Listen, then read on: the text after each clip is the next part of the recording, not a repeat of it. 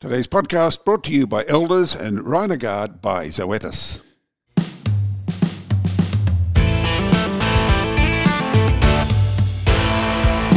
Hello, I'm Kerry Lonergan. Welcome to the Weekly Grill.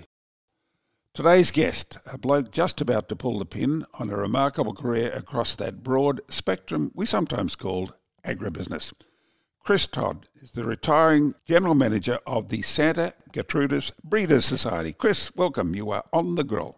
Thank you, Kerry, and, and thank you to Beef Central. Chris, so we'll get to your Santa career shortly, but I have to admit we have a lot of ground, a lot of interesting gigs you've had we need to talk about first. So let's start. Your family were in Papua New Guinea and you were born in PNG. In fact, what sort of uh, early upbringing did that involve?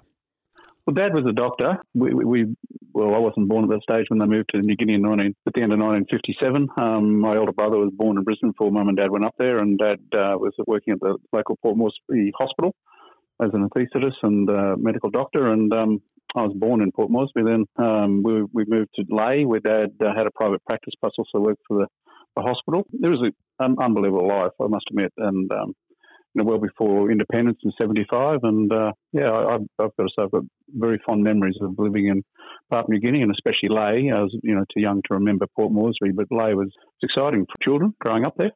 And back in and back to Australia for high school, I assume. Back to high school. Um, Dad, uh, we, we, there's five children. There's three girls were born in Lae, or three sisters, and um, Dad worked out in boarding fees and had been away from Australia since '57. That decided to move back to um, Australia, Brisbane, in 1971. Um, so we came back and uh, attended uh, um, private schools. Um, all, all, five of us. So back in high school, for, and you at that time, you in fact wanted to be a vet. Is that right? I did. I was so, especially working for cattle, and um, had a lot to do on weekends when I was up back in Lae, up at Nadzab and through there, and I go to working on farms with, with the Murrays, and as in the Murray, as in uh, Peter Murray, who ran a, ran a cattle operation up there on the Markham River. But yeah, I've always had an interest in cattle and wanted to be a vet, and I um, unfortunately didn't get a high enough TE score, and uh, yeah, I applied to go to Gatton, and um, sort of party at the Gold Coast, and someone said something about being a soccer station agent. And I said, "What that, what's that all about?" anyway, long long story short, I had a wonderful career as a stock and station agent. You you had a bit of a career at Gatton College, though, didn't you? I mean, that's been a signature start for a lot of agribusiness uh, careers. Well, I never made it there because that was the thing. I mean, I'd enrolled and been accepted, but uh-huh. um, I've got a, a, lot of mates that actually did get to get, get to go to Gatton and had an absolute wonderful time. And it, you know, a lot of people have gone on and done very well that, that attended the Gatton College. Yeah, it's it's party town, I'm told. So the rumour goes. Now, you ended up starting as a stock and station agent with Dalgetys, and your first boss was uh, quite a famous name. Yes, Stan Wallace. Um, I started in the mailroom and uh, got a lucky break to get into the livestock department, working out at Cannon Hill under Stan Wallace and Keith McRoberts. And um, yeah, it was uh, they were bloody great days. Um, yeah, at that stage, you know, Cannon Hill was the the main centre where cattle were sold in Queensland, as they were at Homebush and and uh, in, in the in the southern states. Yeah, so you know we used to sell about forty odd thousand cattle a year through Cannon Hill through Dalgetys.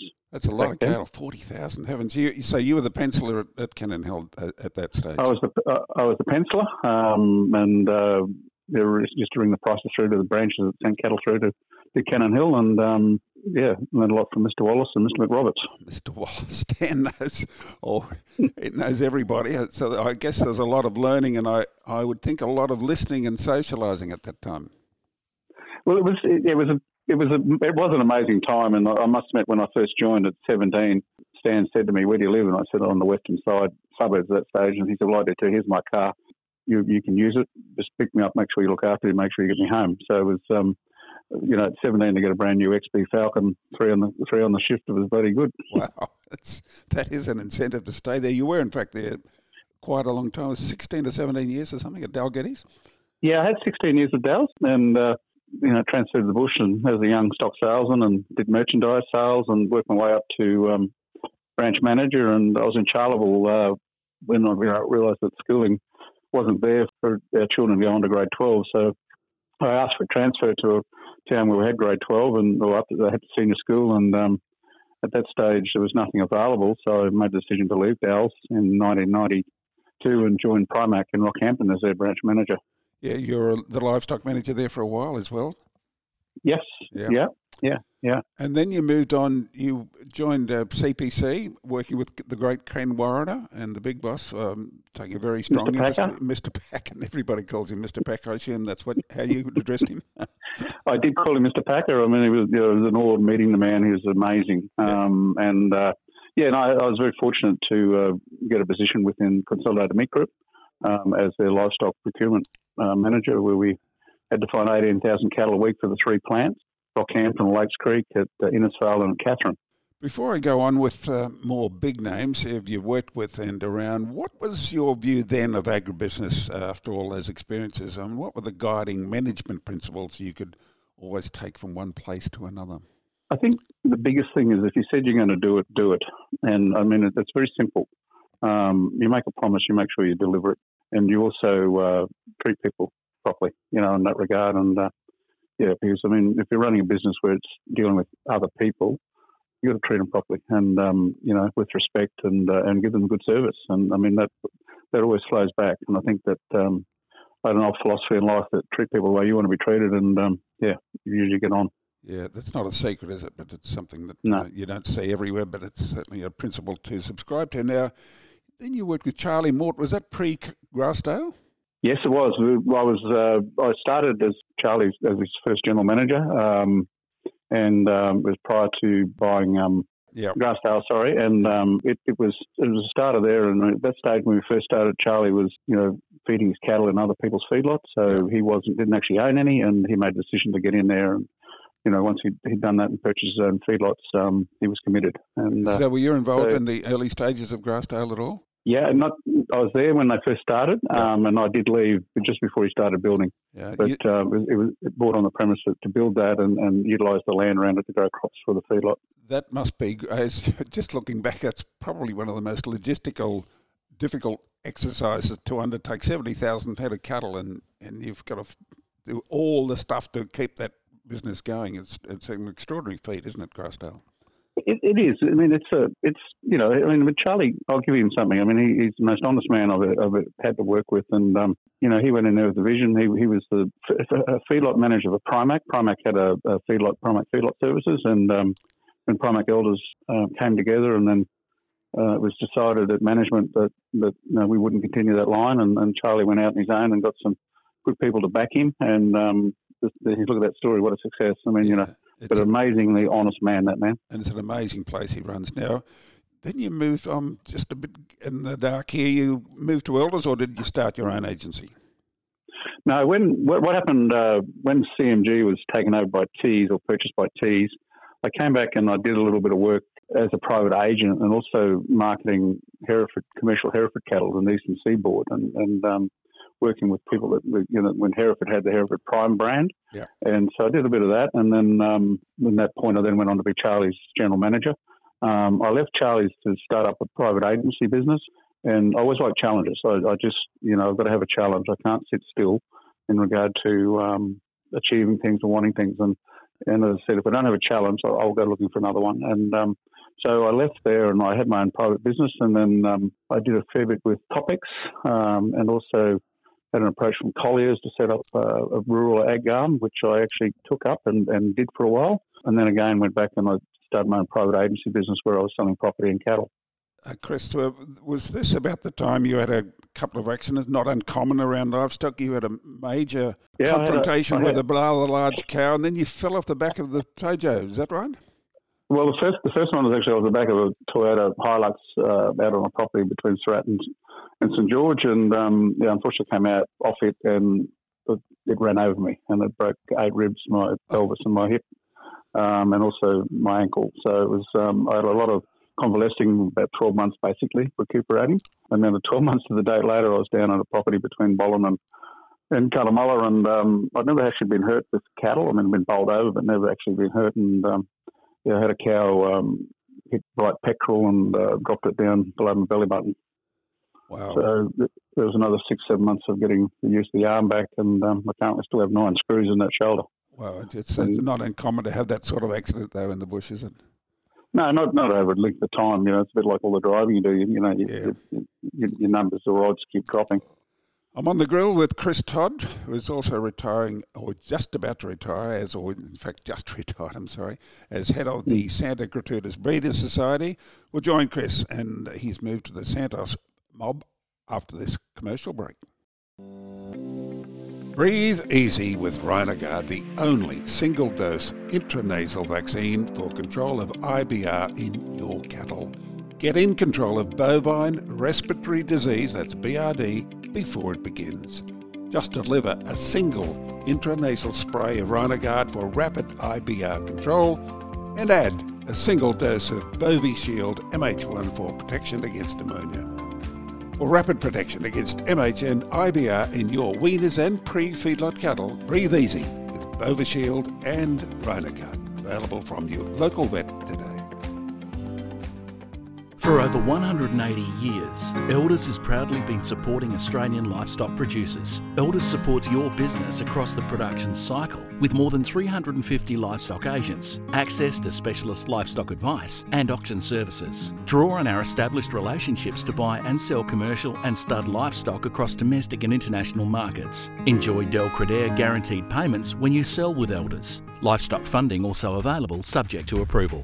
Elders for Australian agriculture.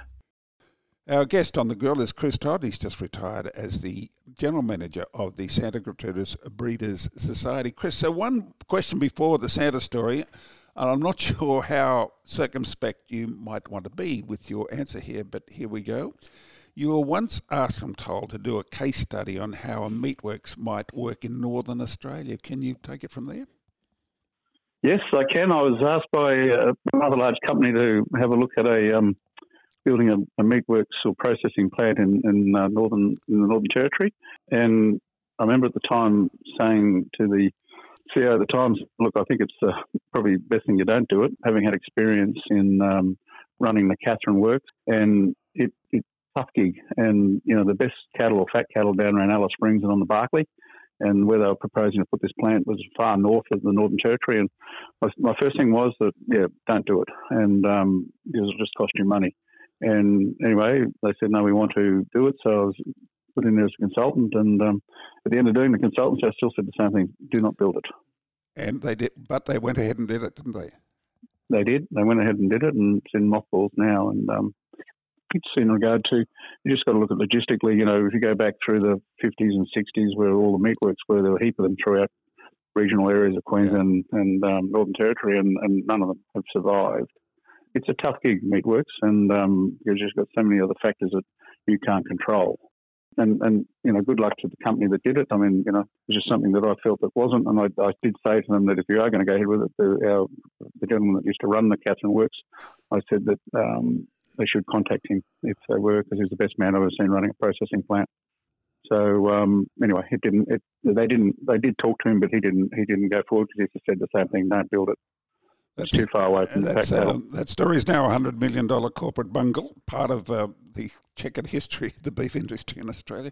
Chris, now, the Santa Gertrudis gig, how did this come about? Well, it's Kerry, thank you. I, I must admit, I, I love the breed. I mean, I, it's just a massive animal, and um, I first fell in love when I joined, as I said, back going back to when I joined Dalgety's with Stan Wallace, and I went to a King Ranch sale at Risdon in 1977, and I fell in love with them. I fell in love with the size and the, the power and, and everything of this animal. And, um, you know, along the short of it, through my agency and processing and feedlotting, I mean, an animal always performed, and um, they got a bad bad rep in the 70s for being seen as shy breeders. And I know that in the time I was there for the four and a half years as general manager of Santas, there's been a lot of work in that time from the 70s to now about improving their fertility and um, basically getting into an animal that's totally use, usable in the commercial industry. And so, on the short of it, when Russell Reed uh, retired back in 15 years ago, I applied then and I wasn't successful. And then five years ago, in April 2019, I saw an ad there for the GM's job and didn't realise that they'd gone through four GMs in about eight years. But um, I applied and I was 60 years of age and I um, I didn't think I'd get it because of my age, but um, I did. And I've got to say that uh, in the four and a half years of there, it's been an absolute great uh, thing to work for all the members and promote the breed about how good it is in regard to the commercial side of our beef industry. So, based on your vast experience across all sectors of the industry, has the role of breed societies changed much, uh, much from your early days to up until now? I think it's a lot more pressure. I mean, you know, they're all non-for-profit organisations, and it's members' money utilised to run it. And um, you know, it's uh, while this is not grant out there, it's difficult to get those grants, but it's um, it has changed, I think, a lot from when they first started, and um, it's uh, yeah, it, it's a lot more demanding because you know there's 42 breeds, I think, that are uh, beef breeds that are registered in Australia, um, and but I, I, I, think it's changed, but they're also needed um, in regard to promoting that breed or whatever that you want to do. It's um, you know it's, it's a personal choice. It's also market driven, and um, one of the reasons why I love the Santas is that you know you get paid a grid is a system where I used to I call it the snakes and ladders. You know the old the old child game. Well, there's more snakes in a grid than there's ladders, but if you get a weight for age, it's hitting that Japanese market milk two tooth and it's 300 kilos and the fat's right, you, you hit that sweet spot. Yeah. And Santas Santas do that whether it's a purebred or whether it's crossbred, and that's that was my belief in them and, and, and why, and and because yeah, they they weigh, they've got plenty of weight. Now, is bull breeding, uh, bull breeding a more or less attractive business model within the beef industry? Is it more or less attractive than it has been? What's what's happening? Um, I think in, in all instances, um, most associations they go up and down in regard to membership. Um, you know, there was a, over a thousand studs in, in Santas going back in the 60s and 70s, and I mean that number reduced down to about 250, 260 um, five years ago. Um, Santas now back at over 300, but it's um, it's something that um, all associations have got to look at in regard to why they're there, and that's supporting the members and um, and growing that. And uh, you know, also you've got to do your study about how many bulls can be used and how many you can sell, yeah. relevant to the size of the Australian cow herd. So that's all taken into into factors about you know how many bulls we can get out there and how many we can sell privately. More and more bull sales, of course, are now online. I think it started with COVID. Is this ongoing, or will it go back to the personal uh, touch? No, I think I think it. You know, anyone that's running a sale, if they're doing a physical sale, should have the online um, you know, offer to people that you know can't get there. Um, I think that you know, my I'm old school. I mean, you know, the point that I like to see an animal, you know, physically, um, see it walking, um, and uh, yeah, I, I, think it is. I mean, technology is improving. I mean, I was involved in CALM when it first came out, and look where Auctions Plus and Elite Livestock is right now. It's uh, it's gone to the next level, and we'll continue to do that as as technology keeps improving. Um, but yeah, some of the old school, like my age at that point, carriers, they still like to see a bull and um, yeah. see it walking and and and then that's that aspect. But I think it's a key part of our industry going forward. And I think it's a, the yeah. social uh, aspect is most undervalued as well, isn't it?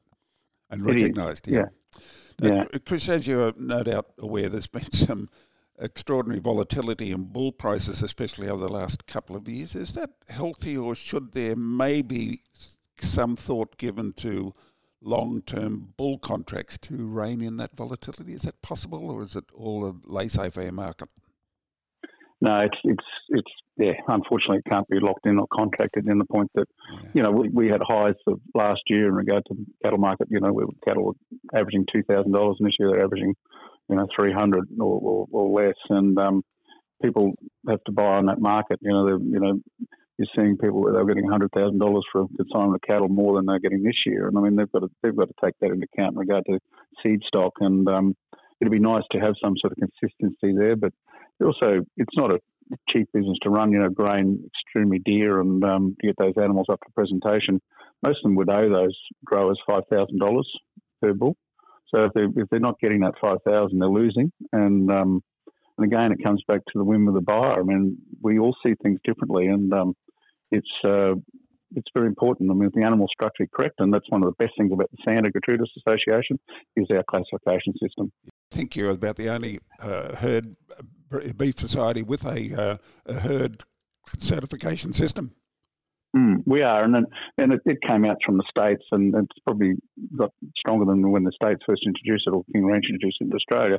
But it's um, it's an important factor. I mean that we have two gentlemen running around, you know, Australia basically for the full year, classifying animals, and once they put that S on that left shoulder, yep. that's our that's our guarantee of um, of a minimum standard animal get out there and work. Poll breeding, uh, Chris. What's the success with the with in the Santas? Um, it's actually growing dramatically, Kerry. I mean, I remember when I first started, and um, I Emerald, the, the Emerald show was on, and we were feature breed there, and that was in uh, June, early June 2019. And I remember taking all these banners from the office, and uh, we got a you know car park and cellar down the, underneath the office, and um, so I grabbed all these banners and I, I headed up there, all bright-eyed and bushy-tailed, and anyway, I get up there and um, I start putting some of these banners up, and one had horns on it. And I remember this fellow, stud fellow, saying to me, "What are you doing?" And I said, oh, "I'm putting this up." He said, "Well, what are you doing up with that banner?" And I said, "Well," he said, "We don't have horns. We're a poll breed." And I said, "Oh, I didn't realise we'd done. We'd, you'd got that far, and I thought we were still working on that." And you know, the long and the short of it, um, we the, the breed is really, really working on the poll side, and um, there's more and more coming through. Um, and it's been a, it's got to be a slow build because you know you look at the horn poll gene, gene or the gene pool, and yeah. compared to the poll side, it's very small. And you've also got to look at you know Santa Gertrudis came from one bull monkey yeah. back in Texas in, in 1870. So you've got to continue to improve those genetics that, that are delivering you know what people are wanting. Do you think there's a sufficient premium for poll bulls these days? A bloody good poll bull will make a lot of money, and yeah. uh, whether it's Santa or any other breed. And um, we're, we're, probably more under the microscope than ever in regard to animal health issues and yeah. um, and making sure that they're treated properly. I've tried to count the number of cattle breeds. You mentioned forty something, didn't you? Uh, I yeah, got to thirty-five, but there are thirty-five breed societies, I think.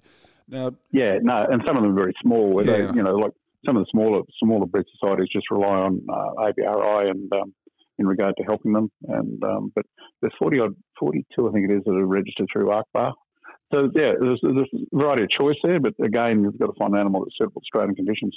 Is it possible for the beef industry to maybe follow the path of the pork and chicken industries and rationalise into, say, half a dozen societies? Is that possible? Not, it's not that hard, Chris. I, no, I, think no, know, you, you, look at oh. you look at pork, you look at sheep, lamb, um, you look at chickens. You've got a you've got an animal that's pretty consistent you know, when you're slaughtering it, it's not there's not much variance. Where yeah. you look at a beef animal, you've got a lot of variance, and you've got a lot of, you know, as I said before, you've got some very big breeds like Santas, as in weight wise, and then you've got smaller breeds. And again, depending if you're aiming for the dealer market or the trade market or the domestic or the uh, export market, it, there's a lot of variance there. With pork, chicken, and, and lamb, yeah. are pretty consistently, you can actually do that. Like if you more and more robotics are coming in, well, you can you can actually use more robotics in regard to those three breeds more so than, than beef because we have such variance in, in sizes and you know different characteristics.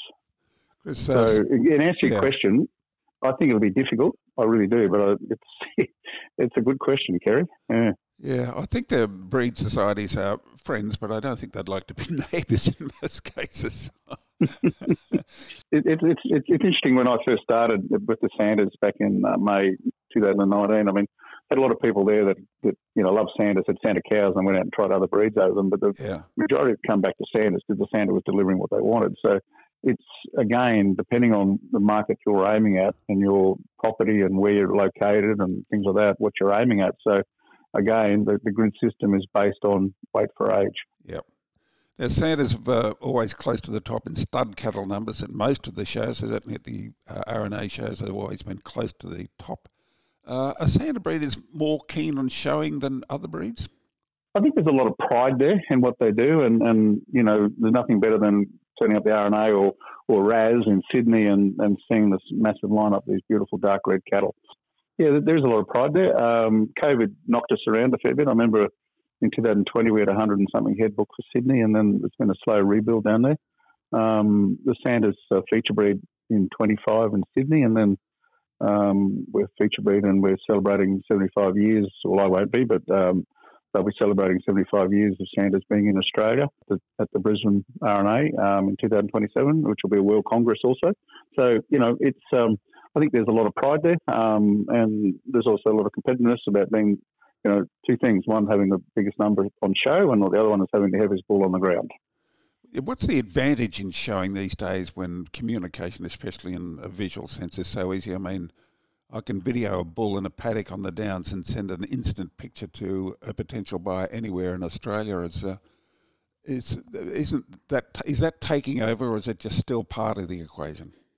No, it's uh, it's interesting. You know, ex- exhibition or Brisbane, you know, um, RNA. The thing is that the bush people love to come down and celebrate. You know, they, they work hard, and that that week in, in Brisbane is pretty good. It's pretty special to them, and you know, a lot of people come down actually to look at the the best the best of all breeds that are being shown to see well, there's anything there that will come out in that this you know later in the selling season that they might want to buy. So a lot of a lot of good astute commercial cattlemen come down to have a look at whatever breed they're they're interested in, um, seeing what's on display and saying, well, you know, interested in that, you know. And so to me, it's like a pre-inspection of before the sale starts. So plus also getting together and, and, and you know, letting the hair down. I mean, it's uh, I think the, the royal shows are very important for that, no matter where what state you're in. So there's definitely a lot of people come down and, and have a look at you know um, what bulls may be coming up in the sale season. So a blue ribbon still means something for Santa breeders? To a degree. Um, you know, in the end, being a judge, and I've, I've never judged stud, but I've, I've, done a lot of commercial judging. Um, it also comes down the eye of the beholder in that regard. So and you've got to respect that, that, that we all see something a little bit different. But I mean, the blue ribbon can do that. But you can also see where you know the judge has picked the bull out to be the champion, grand champion of that of that breed, and then it may be kept within the same state or put up for sale it may not make the most money. Maybe the one that was allocated to third or second made more money. But again, it comes back to you know personal choice. But um, yeah, it has it does create you know that you can put up there that this bull came second in Sydney or first in Sydney or second in Brisbane or whatever, or first in Brisbane. So I think it plays a fair part in regard to um, um, helping sell the bulls. Any thoughts on the future trends for breed societies? I think that they've got to look at staying ahead of the game and uh, you know, you've got to have councils on board that, that want to do that and, and um, actively help their members grow and, and, look at what they can do to keep improving because um, it's competitive and it's tough out there. And uh, if they don't keep ahead of the game, then they'll fall by the wayside. Chris Todd, just about to put the feet up after a long and distinguished career in agribusiness. Good luck, Chris. Safe travels and thanks for telling your story on the grill for Beef Central. Thank you, Kerry. Appreciate it. All the best to yourself too. And thank you for joining us until next time. I'm Kerry Lonergan. This has been the Weekly Grill brought to you by Elders and Rhinogard by Zoetis.